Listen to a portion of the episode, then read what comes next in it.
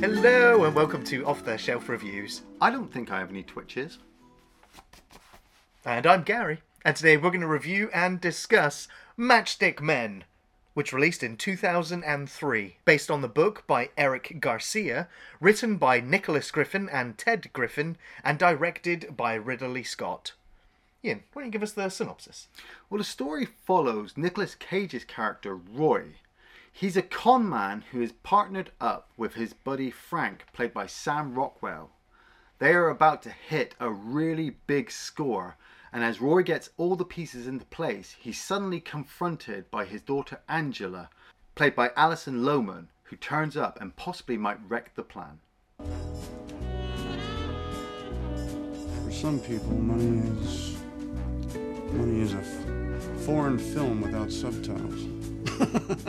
So this was originally going to be a Steven Spielberg film. Really? Uh, but uh, Spielberg was involved in the earliest part of production, but uh, eventually he bowed out and went on to go and do Catch Me If You Can. oh, And nice. so Ridley Scott ske- Oh, yeah. stepped into production uh, with this one, and I was like, honestly, quite surprised that this is a Ridley Scott movie. Yeah, because yeah.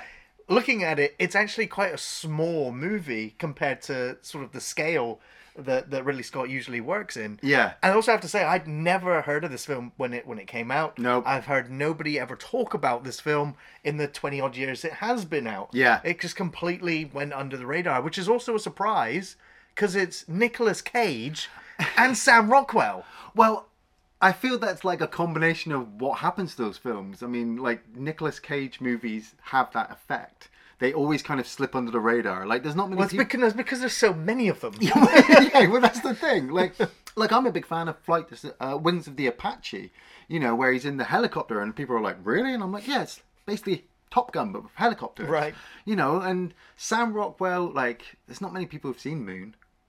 Like, Shame. Moon is amazing, but when you say, "Have you ever seen Moon?" They're like, "What's that?" And it's like, "Oh, it's a Sam Rockwell movie." You know. I'm sure they've all seen The Green Mile or Galaxy Quest. Oh, but yeah, but he's a background character and knows he's not like the lead. Like Three billboards outside Ebbing, Missouri. Wait, if you want to really go back, Confessions of a Dangerous Oh, hell Mind. yes, That's hell a yes. classic Sam Rockwell movie. But yeah, like same with um, like we said with the director. I'd never realized it was a Ridley Scott movie. Right. Like of all the movies we can talk about Ridley Scott, Matchstick Man never really comes up in the conversation. And I was good. I was really good. I didn't wiki it. What? Yeah, I I, can I, you I was ready and I was like, I'll write my notes, but I'm not going to wiki it. And so I went in completely fresh. And man, the music caught me off guard at the start. You know, when it just went one, two, three, and then just kind of kicks in, and we start to get into the house of Roy and then his day of what he does. And does Nicolas Cage turn into the character, or does he just make the character Nicolas Cage? So did you Wikipedia after you watched it, or did you just not wiki it I at just all? didn't wiki it all. Oh, Like the- What? Hmm.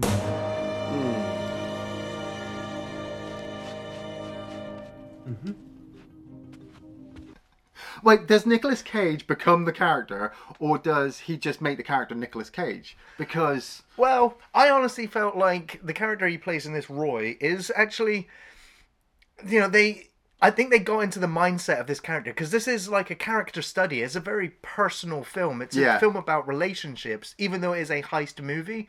And so I really do think that this uh, side of Nicolas Cage, or the role that he's playing here, ticks in all. Yeah. That does make him quite unique. And even from like the costume department, the way that they dress Roy when he puts on this persona when he goes to each of his jobs, like that's how we introduce to him. yeah, But we know something's quite off right away when we get the weird edit, when the doors open and everything seems to go in fast or slow motion or with the rapid edits. Yeah. So we're like not quite sure what's what's wrong with him until we spend time with him at home. yeah, man, watching him do that thing with the door, you know, and then watching him wash his hands and get everything, and he takes the tuna tin can. Everything is meticulous. Everything is like It's very OCD, isn't it? Yeah, but you you you you know that works. Like like I'm I'm not OCD-ish, but like you put things in order, things run smoothly. And with the job that he does, which you know isn't really a job, he cons people out of money, and that's when you get Sam Rockwell, who,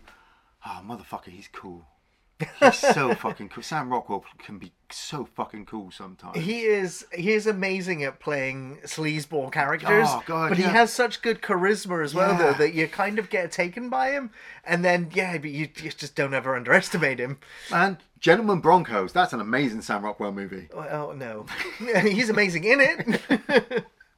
Uh, but yeah, like their first sequence where they're, they're they're talking to this woman, and they're just like, "Oh, how much did you give?" and how how much did you? Basically, they explained to her that it was you, you were a victim of fraud, um, and they're like, "There's very little we can do because you ended up going through a postal service." Oh, the, the, the con's amazing because they've called the woman, well, Sam Rockwell's called her and like tried to sell her this water filter for like $300 or something, which he, he bought for like 50 And so she's supposed to give a check. But they need the check to be signed off in the bank. So that the two of them turn up at this woman's house, and while her husband's just annoyed as hell, Nicolas Cage obviously sits there with Sam Rockwell, convincing the, this husband and wife that you know they're agents of trade, and if they can, you know, if they can get the sign off on the check, they can capture the guys when they go to cash it in at a bank. But they're gonna fucking cash it in, aren't they? They're gonna keep the money. And when Sam Rockwell opens up that door, or the woman opens up the door to let the dog out, yeah, everything outside just kind of blinds or affects Nicolas Cage's OCD. The flies everywhere, the sunlight in his eye, you know, and and and Sam Rockwell's just like, "Did you take your pills? Did you take your pills? Have you been taking your pills?" which leads to uh, then yeah, seeing the rest of his ticks at home when uh, he gets desperate. And he ends up trying to call his doctor, and uh, he gets a message eventually that the doctor's left town. Yeah. like, gone to a different state entirely, and uh, he ends up he ends up having to see a psychiatrist. Yeah, And the psychiatrist was like, "Okay, settle down. Just explain what it was you've been taking." And he's like, "Oh, I actually happen to have these. Just take these. These will these will be fine for you." yeah, yeah. It's like okay, and and we do see uh, you know the difference in him, but it's also interesting because we do also follow him like through his daily routines as well, from from his shopping routine, Yeah. uh, to his home life, and uh, we realize yeah, like he's he, he's got all of this money in this dog, Yeah, yeah. and uh, but we do realize that he, he's a con artist. He's and he's a piece of shit. Like Yeah, yeah. But yet somehow the film lets you in into his world and realize well he's not actually. Uh, It's well, it's the it's the involvement with Angela, isn't it? You know, once we, we, we realize he's got like a million dollars in the bank, you know, he's been saving up all his money. But while he's talking to the psychiatrist, he explains like he had a wife, she was pregnant, she walked out on him, and you know he hasn't spoken to her in like fourteen years.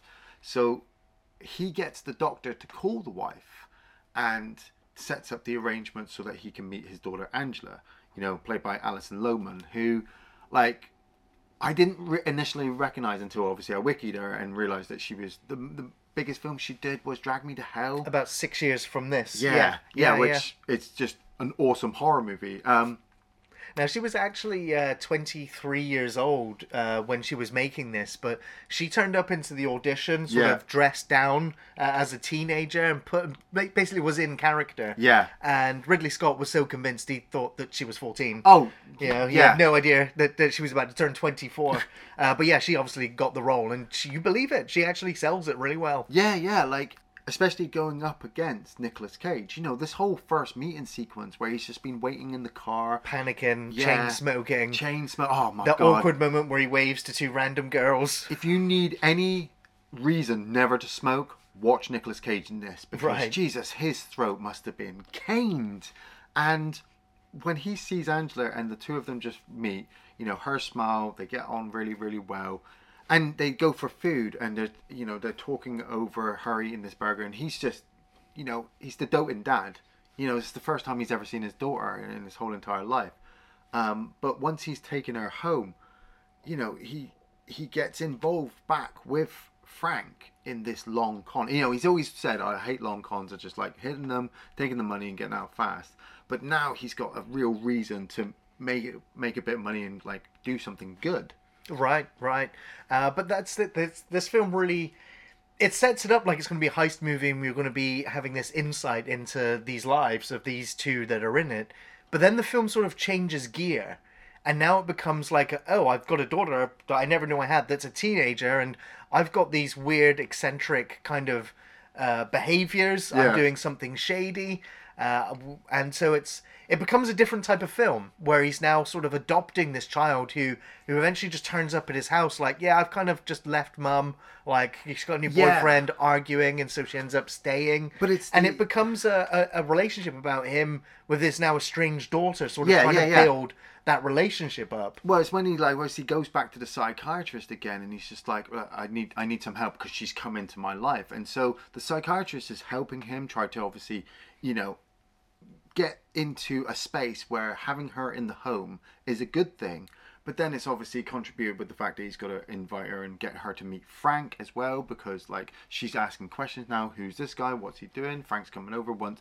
Why aren't you at work? You know, we should be doing this con. And so, like looking back on the movie now, I start to think, ah, I see now who's pushing the buttons here and there, arranging, you know, Roy into a position so that they can pull this con on Chuck, played by Bruce McGill, who's just an awesome actor. Uh, like, I did like it when they went to that gentleman's club. That was quite a cool scene. Oh, the strip club. Oh, well, the actress on that pole was pretty goddamn acting. I mean, Nick, I don't think Nicolas Cage could do that. Um, no, no. but they, that, that's it. They play off this whole thing because he has the, It's the drama of it all, the setup, isn't Yeah. it? Where it's like, make some noise, get his attention, make it look like we're doing some business. Yeah. Get him to come over, tell him to go away. You like bait and hook and reel Yeah. him in. Yeah. And uh, he says like, yeah, we'll leave him a couple of days. You know, we'll let him stew and on his own greed. Yeah. And then they keep pa- making this comments like he doesn't tip anybody, so they're just so they feel justified in the That's fact that they're going to rip him off. Because we do have that scene where where Roy's talking to the psychiatrist, and he's just like, you know, he's just like, no, I'm, I mean, I do deal with antiques. But, you know, the psychiatrist eventually is just like, look, man, that stool. Yeah. Like it, like so many customers have mentioned about the antiquity of the stool, and you haven't said shit about it. Yeah. I know you're a criminal, and he's Yeah. just like, well, yeah, okay, yeah, really. See, that's actually a big of a, a bit of a giveaway there. That obviously, like, the psychiatrist is understanding Roy more than Roy understands himself. Oh, yeah. But Roy's not picking up on it because he's all, already distracted by the Angela situation and trying to balance this con on the side. Like, I kept sitting there thinking, this movie reminded me of uh, Getting Even with Dad with Ted Danson and Macaulay Culkin, where Ted Danson is a con man and Macaulay Culkin comes into his life as well. But it's it's weird how like we, we said this before we turned the camera on. If you took away like the cool, kooky '50s music that goes along with Fran Roy's lifestyle, and like it would just be a complete serious drama. You hate the characters, they're complete assholes, and you really want something bad happen to them. But because of the quirkiness of like Nicolas Cage and his ticks and and how like positive Angela can be in his life when they're together, father and daughter, that you're like, oh yeah, I'm really Yeah. happy these There's some on. some great bonding moments Yeah. where he's just like, I'm gonna cook you spaghetti, and it's gonna have these herbs and things in it, and she's looking at it like, you want me to eat this? Yeah. And then yeah, He's next never scene, the, the pizza delivery guy turns up and they're eating pizza, or they end up going out and they end up dancing, and he ends up giving her the flower at the Mexican restaurant. Yeah. and you're just like, oh, you're like they're really bonding, they're really caring, like, uh, and and you believe it, like their performances are really selling you on this building relationship, and it's really sweet. it balances it with the arguments as well, you know, because he, he gets angry at her a few times. You know, he shouts at her when she comes back late and he d- doesn't know where she uh, where she's been. You know, he shouts at her in the car and he tells her he's just he wants her out of his life and he doesn't want her anywhere near him because obviously he's going on to this con.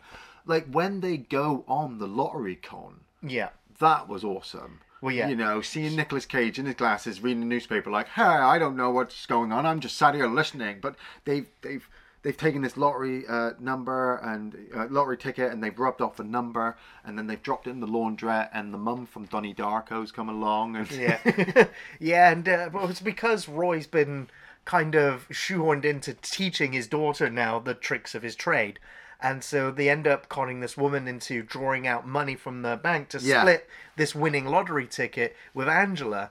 And Angela gets in the car like, "Wow, so easy! I'm so natural at this. This is great." Yeah. And Roy's just like, "Yes, but what kind of dad would I be if I let you get away with it? Now, take that money and now go give it back to the nice lady that you just ripped off." Yeah. And yeah, again, more friction there because she's just like, I want to learn this. I want to be like you. And she's like, no, you can't be like this. What I'm doing is wrong. yeah, Back to the psychiatrist. Like, oh my God, I've just realized I'm a bad person. and I'm teaching my daughter these horrible things. Help me, doc. yeah. You regret it? Exposing her to that, her seeing that side of you? Well, uh, you know, it was a little. It was just. It made me feel a little. uh, You know, I was a little. I really liked it. I really did. It was the best time we've had together. and I'm still going on this big con against you know Bruce McGill with my with my partner. Which when they set that up, maybe like maybe I've watched Ocean's Eleven and Twelve and Thirteen a few too many times, but that's when I kind of noticed a, a twist on Sam Rockwell. You know, like they they'd set up this whole plan where they were going to get um, Chuck to ta uh, take out what, eighty thousand dollars, and he's going to trade his money with.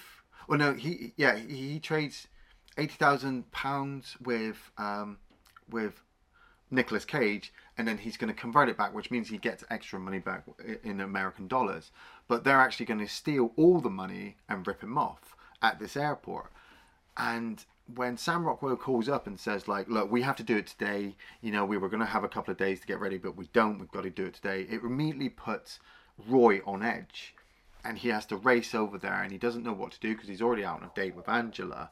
And He doesn't want to involve her anymore. yeah, because obviously she'll probably, you know, get arrested or something if if anything goes wrong. And knowing that she had to go with him and that this con is going to happen, I sat there. I was just like, mm, okay, I'm going to be watching you a little bit more, Frank, because I just feel like everything is racing on Roy pulling this off.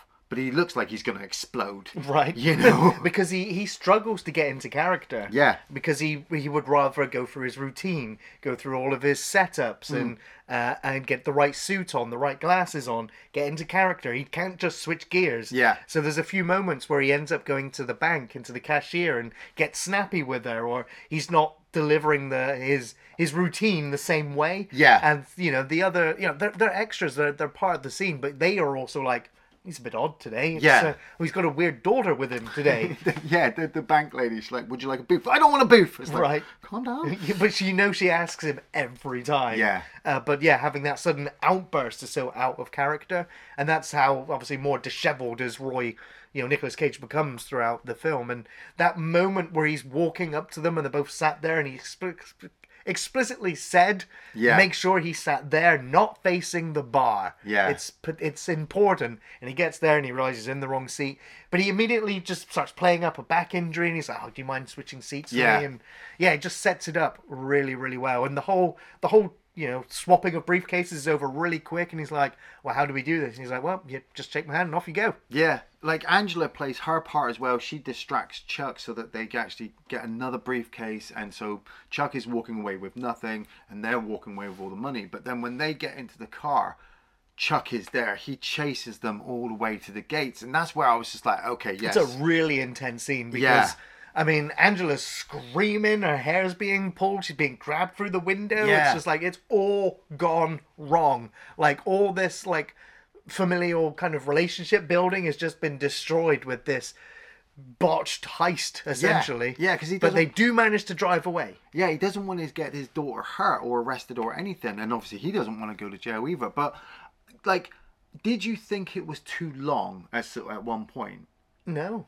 Yeah, because once they got um, to the point where they're, you know, he, he, they park up on this really nice spot, and Sam Rockwell's just like, okay, right, just give me the money. I don't know what happened. You were supposed to walk him to the plane, and he's like, oh well, your daughter, she's probably got like a criminal record, and then obviously Roy's now upset at Angela because obviously if she's been spotted on the airport cameras, then they're all in trouble. Right. But that was the point. I was just like, man, how long have we got to go? And that's when I clicked, and I think we were just over the hour mark, and I, another 56 minutes to go. And I thought, Jesus, how much more can you fit into this story with these characters? Like, have they pulled off this con? You know, when he throws the money to Sam Rockwell, and he's just like, yeah, I'll call you in a couple of days. And that's when I thought, ah, he's going to take all the money and he's fucked off now. Right. But, But he doesn't. He doesn't, yeah. He turns back up again, and uh, they you know they have the the drink, and they're just like, you know what, I'm out. I'm not doing this anymore. I'm, Yeah, I'm actually going to go for custody of my daughter. I'm going to get a lawyer, so I'm out, and this is our toast. This is our goodbye. Yeah, because we have this whole section, don't we, where like he he drops Angela home and he screams at her he doesn't want her in his life because she almost ruined this thing. Um, but then she obviously fucking uh, Al- Alison Lohman cries her eyes out in front of him, which made my heart break. And so he takes her back and he talks about getting custody rights, but he needs to get you know he needs to be straight and he needs to do all this this paperwork. She's thanking him, and you're really happy for them. So when he gives the money to Sam Rockwell and says, "Yeah, you know, get out of here," um, you know, go off with your life. You're like, okay, then now it's the end, but it's not. They're going to continue. They're going to go off for, like you said, Mexican meal. They're going to enjoy being father and daughter, and they come back late to the house, and in the house is Chuck with Frank, who is well, he looked heavily beaten up. But I did kind of look at his face and go, mm, "You should be more injured. Why is there not more bodyguards? You know, is is Chuck connected? What is this? Why has he got a gun? Well, there is in if you listen to the commentary, it's explained that there is sort of a subtle hint. Um, well, it's not very subtle. We see characters smoking in this film all the Yeah, time. yeah, yeah. But apparently, the only characters in this film that do smoke are the scam artists, the con artists. Yes, yes, I. Roy smokes. Yes, Frank smokes. yes, Chuck smokes, and Angela smokes. yes. Yeah, Yeah. yeah, Anyway, this scene plays out where uh, Angela ends up being told to go and get the money out of the dog because Yes. he'll take Frank will take whatever money they've got at this moment. Uh, but Angela comes out with the gun and plays it really well and ends up shooting Chuck. yeah. And Chuck dies there. And uh, Or did, but or- or did, did- well, he? well, we, we go with what Frank Frank says that he's not going to make it. Yeah. and then we see we cut outside and he's just like, "Take her away, Take get her to away, this motel. her, yeah. I'll deal with the body." And I whatever. was like, oh, really, Roy? You know, like, this is a lot of responsibility on your buddy's shoulders that I'm really starting to not.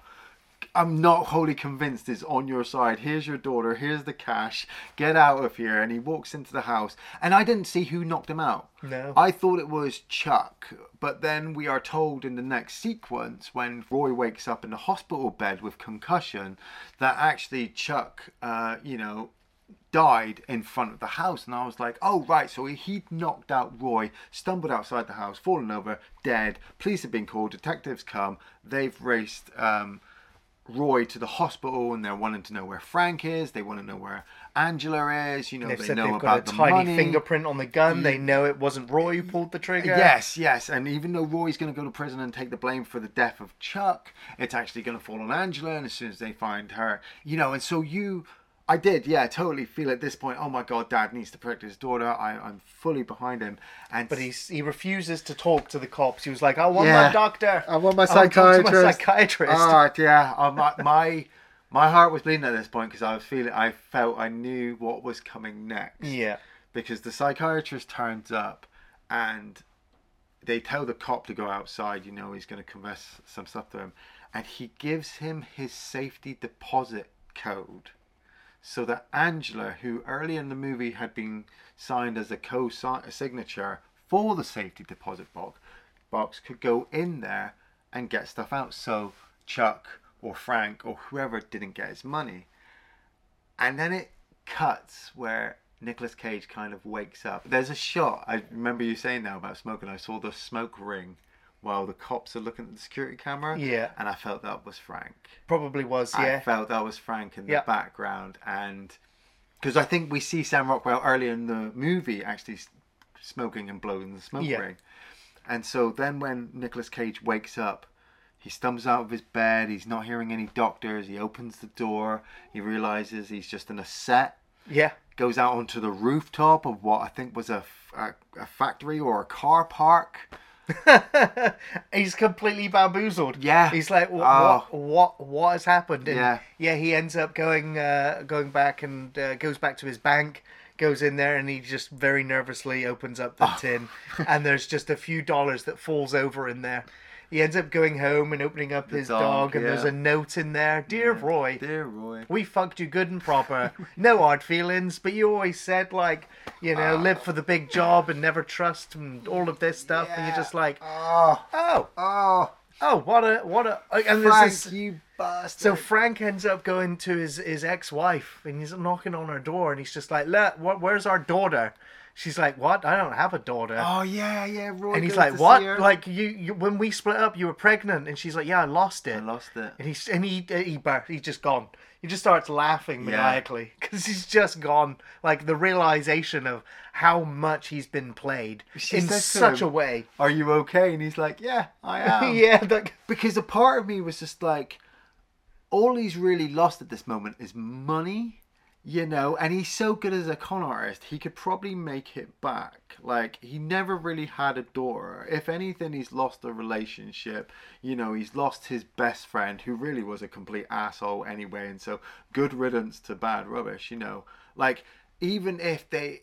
Even if the police came to him and were talking to him about any of the situation, none of it's yeah, you know, like attached to him. So he's actually gotten off really lightly. And then it says one year later, and I'm like, whoa, movie, we're Well- still going? Well, that's it. The the the, the book ends there. Oh, really? Uh, and they almost removed this from the screenplay. wow. They were almost just like, no, we can't have this big heist, this big, you know, leaving our main protagonist Yeah. penniless at the end of the film. They were like, no, this isn't going to fly. We need to, we need to do something different because that's a bad ending. That's so. Ridley, Yeah, but I Ridley Scott was the one who went. How about uh, we keep the heist, we keep that ending, but we also do a one year later and sort of wrap everything up here. yeah. Um, and I think it really kind of works because we do need some redemption and some kind of things are going to be okay for Roy, um, Yeah, despite having you know been on this journey with him where you you know you end up adopting Angela with him, Yeah. and then going through the heartache, being ripped off, being played by everyone, even though you're a dirtbag, scumbag, con artist, like. He kind of had a heart, But a year later, he's been redeemed. yeah, exactly. That's what I mean. Yeah, he he has eventually had these moments with the cashier where he keeps doing his shopping. yeah, yeah. And he ends up just coming home and she's there like helping prepare dinner for them and she's pregnant. So Yeah. it's just like well, he's now actually going to But be he's also selling carpets, isn't he? He's just He got is. himself a normal job, and he he gets told by a, a work colleague that you know he's got two live ones that have come in onto the floor. And I didn't notice it at first. I thought it was Sharlto Copley, but Gary tells me it's the stoner from uh, Cabin in the Woods. And I was just like, oh, and he's, he's looking for this carpet for a really small apartment. And I thought it was another con. Like, I thought Yeah. Roy was yeah. spotting a con artist thinking I can smell my own. And then Angela comes walking down and I'm like, oh my god. It's a bit of a transformation. Transformation there, girl. Um and the two of the like it's really well played out that there's no real confrontation. no. You know Not until they uh, she fakes a story about losing her Yeah, money. yeah. And he they send him off so that these two can sort of reconcile. reconcile yeah, Yeah. well like he he doesn't shout at her he doesn't scream at her he like he doesn't make it awkward he He's kind of impressed that she pulled it off in some yeah, regard. yeah, yeah. Like he still kind of, in a way, believes her as the daughter. Like they Well, had a moment. You know? she says goodbye, Dad, at the end. She you know, does, so it's kind of like they they really had- enjoyed their time together, Yeah. despite it being a lie. But she makes out as well that she got screwed out of the her cut by Frank. Well, well, You yeah. know, and I'm like, well, obviously, and and Frank's, you know, pissed to the wind or whatever. He could be, could have been dead, you know, whatever. Um, but she she's happy. I'm happy. You know, Roy's Mm-hmm. happy, I suppose. And like you said, yeah, he goes home to his wife. He walks in. Like I really like that when he got to the door and I'm like, she's gonna be there, isn't it? This cashier. We'd seen her. It Yeah. wasn't. It was just in and there enough to go. Yeah, yeah, I know what's gonna happen. And then he walks in and he goes down and kisses the belly. And I was like, yeah, thank you, movie. Yeah, It was it good. needed that It nice yeah. send off. It did. William, what were your favourite scenes from the film? Oh man, I really, really liked all of the stuff at home with Nicolas Cage, like the carpet stuff. You know, don't when when Sam Rockwell walked in, he was just eating on the carpet. I was like, get him the fuck out of here, man! You know, and he's breathing into the bag. And was he told him to wipe the phone after Yeah. he used it? And he wipes it in his ass, and then he throws up into the bag. That was. I, I noticed some continuity in the car when he first went to meet Angela as well. Oh. There's a there was a moment where uh, obviously he'd been chain smoking all the way, and there was a point where his cigarette was like really small, and then he sees Angela, and in the and in the shot that follows, it's really long again because I reckon probably it burnt too little, so they yeah. had to replace it quickly, and now the cigarette is obviously at great length. You got to spot these things, man. Oh man, I love the um, the bit in the pharmacy where um, Roy's been obviously been, been taking these pills uh, throughout the movie to replace the ones that he lost to obviously medicate his his neurosis, which actually you realise halfway through the movie is actually all in his head. You know, from like those pink pills before, were they put there by Frank to make him like that you know and and he and he accidentally lost them and now frank knows to obviously put all these other things in place so when he goes to the psychiatrist he realizes well he gets pills from the psychiatrist goes to the pharmacy gets told in the pharmacist that they're menopause supplements Right. um, but he's in the queue and he's running around like twitching like fuck. and uh, this guy in the queue says, "Hey, buddy, don't you realize there's a queue?" And Nicolas Cage goes, "Hey, buddy, you want to go out to the sidewalk and get punched and you piss blood?" I was like, "Whoa!" Classic Nick Cage Classic outburst. Nick Cage. I know, but th- this is an emergency. Hey, buddy, ever heard of a Hey, line? have you ever been dragged to the sidewalk and be until you pissed blood? Um, like like I said, some of the moments where it's just father and daughter, you know, going to get food, playing bowling, you know, just it, it was just really nice. Though those moments, I, I suppose all the scenes with Sam Rockwell as well. The fucking coolest ass motherfucker. Yours? Yeah, you've literally, you've literally just named off my favorite scenes too. From Sam Rockwell wiping the phone all over his body, just like getting a reaction. Yeah, you you get it, like the extreme close-ups of the crumbs on the floor, yeah. like because we'd already had the moment where he was pacing back and forth on the carpet, Yeah. and he sees that there, or when he's at the psychiatrist and he's talking uh, about his daughter, but he can see the stains on the floor. Just like those moments, uh, yeah, they. Uh, they they, they were really funny. Yeah. They- the dark comedy in this was really good because even like I said, even though we care for him, we do kind of laugh at his eccentricities. Yeah, yeah. Um, and yeah, and Sam Rockwell's just a perfect antagonist for him. yeah, it really is.